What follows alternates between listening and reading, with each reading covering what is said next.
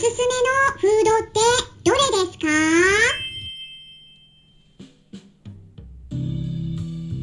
こんにちは。サラホリスティックアニマルクリニックのホリスティック獣医、サラです。本ラジオ番組では、ペットの一般的な健康に関するお話だけでなく、ホリスティックケアや地球環境、そして私が日頃感じていることや気づきなども含めて様々な内容でイギリスからお届けしております。さて皆さん、いかがお過ごしでしょうか？まあ、イギリスではですね、再び新型コロナウイルスの感染者が少しずつ増えているんですね。で、第3波の始まりじゃないかっていうふうにね言われてきているところですね。まあ日本は第4波っていうことみたいですけどね、まあ、本当はねうまくいけば今月の21日にロックダウンを全て解除する方針で緩めてるところだったんですけどねあのそれを本当に解除していいのかとかニュースではいろいろ取り上げられている感じですね、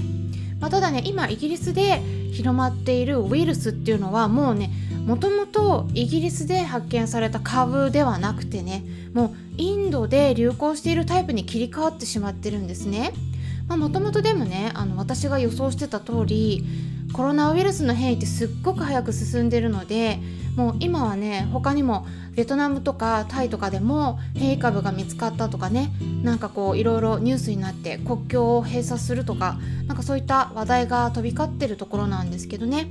まあ、イギリスではワクチンを2回きちんと打った方が予防の効果が確実だからっていうことでもう今急いでねワクチンの2回目の接種全てを終えるように働きかけているところなんですけどもでも NHS のね国民保険あ国民健康サービスかなの方でね、えー、から発表されてるデータで地域別に見ると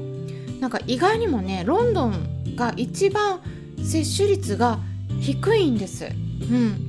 やっぱりねワクチン避けたい人たちが結構いるみたいなんですね。でワクチンパスポートに対してもね反対するような人たちの署名活動も出てて、まあ、どうなるのかねまだわからない感じになっています。ということでねまあちょっとねイギリスの新型コロナ事情についてちょこちょこね聞かれることがあるのでお伝えしたところなんですけれども今日はねご質問にお答えしたいと思います皆さんねコメントとかメッセージから質問いただく場合もあるんですけどねできたらうんちょっとねお願いとしては質問箱をご利用いただけると助かりますはいあのまあその方がね質問していることに対して、まあ、その場だけでねお答えしていくことっていうのはねやっぱもったいないですね。あの一人の人が疑問に思ってることってその人だけが感じているとは限らなくてねだいたいその他にも何十人とか何百人とかまあ質問にもよるけれども大体ね他の人たちも同じようなことをね疑問に思ってたりするわけなんです。でそう考えたら質問箱に載せてもらってでこういったラジオ番組内でお答えしてった方が他の方にも聞いてもらえるのでねまあ、一度にたくさんの方々にお答えすることができるようになりますなので皆さんねもしも聞きたいことがありましたら是非お気軽に質問箱の方をご利用ください。質問箱はですね概要欄にリンク先を記載してありますのでそちらの方をご確認いただければと思います、まあ、ご質問に対してはね全てラジオ番組内で答えててもう今までにもね数えたらもうすでにねだいたい40個以上の質問にお答えしていきました。なので他の方々がどんな風に質問しているのかとかね確認していただいて同じような感じで記入していただければ、まあ、それぞれに対して回答していけるのでね。お名前を呼んでもらいたい方はお名前も記入していただければ全部読ませていただきますし、まあ、ちょっと名前は伏せたいという方がいらっしゃったらお名前は伏せていただいて構いません、まあ、匿名で質問できる質問箱になってますので是非ねお気軽にご利用ください。はい。ただね1点だけ注意点がありまして質問箱への回答は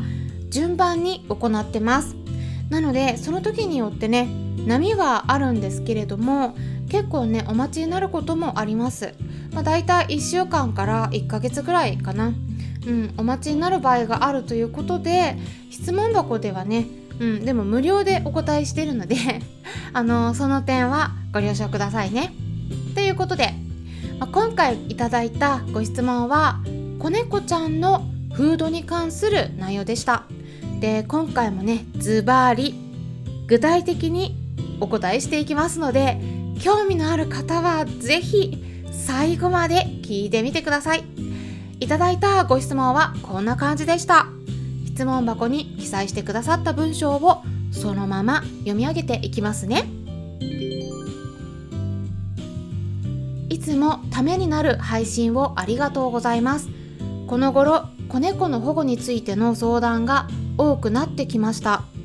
離乳直後の子猫の食事についての相談です。総合栄養食のウェットフードが少ないのでドライフードをふやかしてウェットを足したりしていますが先生のおすすめの子猫用のフードを教えてください。あと子猫1から2ヶ月例にも乳酸菌サプリメントスーパーソフィアマイルドシンバイオティックやハーブは OK なのでしょうか？ユミ。ということなんですけれどもユミさんいつも他の方にとってもね参考になるようなご質問ありがとうございます。まずですね知っている方はね結構いらっしゃるとは思うんですけれども私はペットフードについてはねかなり細かくチェックしています。で私自身ね獣医師ではあるんですけどねどれかのペットフードをおすすめすることでお金を得たりとかはしていません。監修の依頼とかねいくつかいただいたりしてるんですけど私の名前を出すからにはねそれなりのフードじゃないとおすすめしたくないなと思ってるのでねちょっとねチェックさせてもらうとちょっと今のところ私の方であこれならおすすめできるなっていうフードがないので監修も受けてない状態です。うん、でねフードの中でも私の中でランク付けさせてもらってるんですね。それは公には公開していないんです。でもね日頃のご相談で対応させてもらってる飼い主さんから聞かれた場合にはねお伝えしたりしています。という感じでね。でも今日お伝えするのはトップランクのフードです。でいろいろとねフードを選んでいる事情について今お伝えしましたがおすすめする子猫用のフードはですね。これねもうね実はね他の配信でお伝えしてるんです。うん以前もねお伝えしたフードと同じになります。私が選ぶ最高ランクのペットフードですね。それはフィーラインナチュラルとジウィピークです。はい。なぜこれなのかっていうのはね過去の配信でもお伝えしたことがあったので気になる方はそちらを聞いてみてください。概要欄に URL を載せておきますね。この2つのフードはどちらも全年齢対応なんですね。子猫用と一般用の生猫用のフードで何が違うのか言いますと大きなポイントとしてはタンパク質とアラキドン酸といった脂肪の量になるんですね。この基準値が生猫用よりも子猫用の方で高めに設定されているので、まあ、そういった基準がクリアできていれば、まあ、特に分けなくても実は OK なんです。皆さんもね考えてみてください。野生で暮らしている猫ちゃんだったらどうしていますか？母猫と子猫とで食べるもの分けていますか？離乳した後であれば同じもの食べてますよね。タンパク質で適度な脂肪をきちんと含んでいれば特に子猫用に分ける必要ってないんです本当は。なので高品質なフードであれば全年齢対応のフードでいいと思います。でただですね注意したいのは生猫用のフードの中には子猫用としての基準を満たしていないまあ、低タンパクちょっと低めのあと低脂肪のフードがあるということなんですよね。だから、まあ、そこら辺はね全ての生猫用フードを子猫に与えても OK ですよとは言えないところがあります。ただ今ご紹介した2つは全年齢対応なので子猫でも OK です。あとはお値段ですかね。まあ私はねフードとか何か選ぶ時は値段見ないんですね。それはね値段に惑わされたくないからなんです。私の場合ねペットフードの原材料と成分の保証分析値でランク付けしています。できるだけ品質が高くて安いフードがいいフードだと思われがちなんですけど品質が高いフードの場合っていうのは本物のお肉を使っているフードなんですね。生の肉を使っているフード。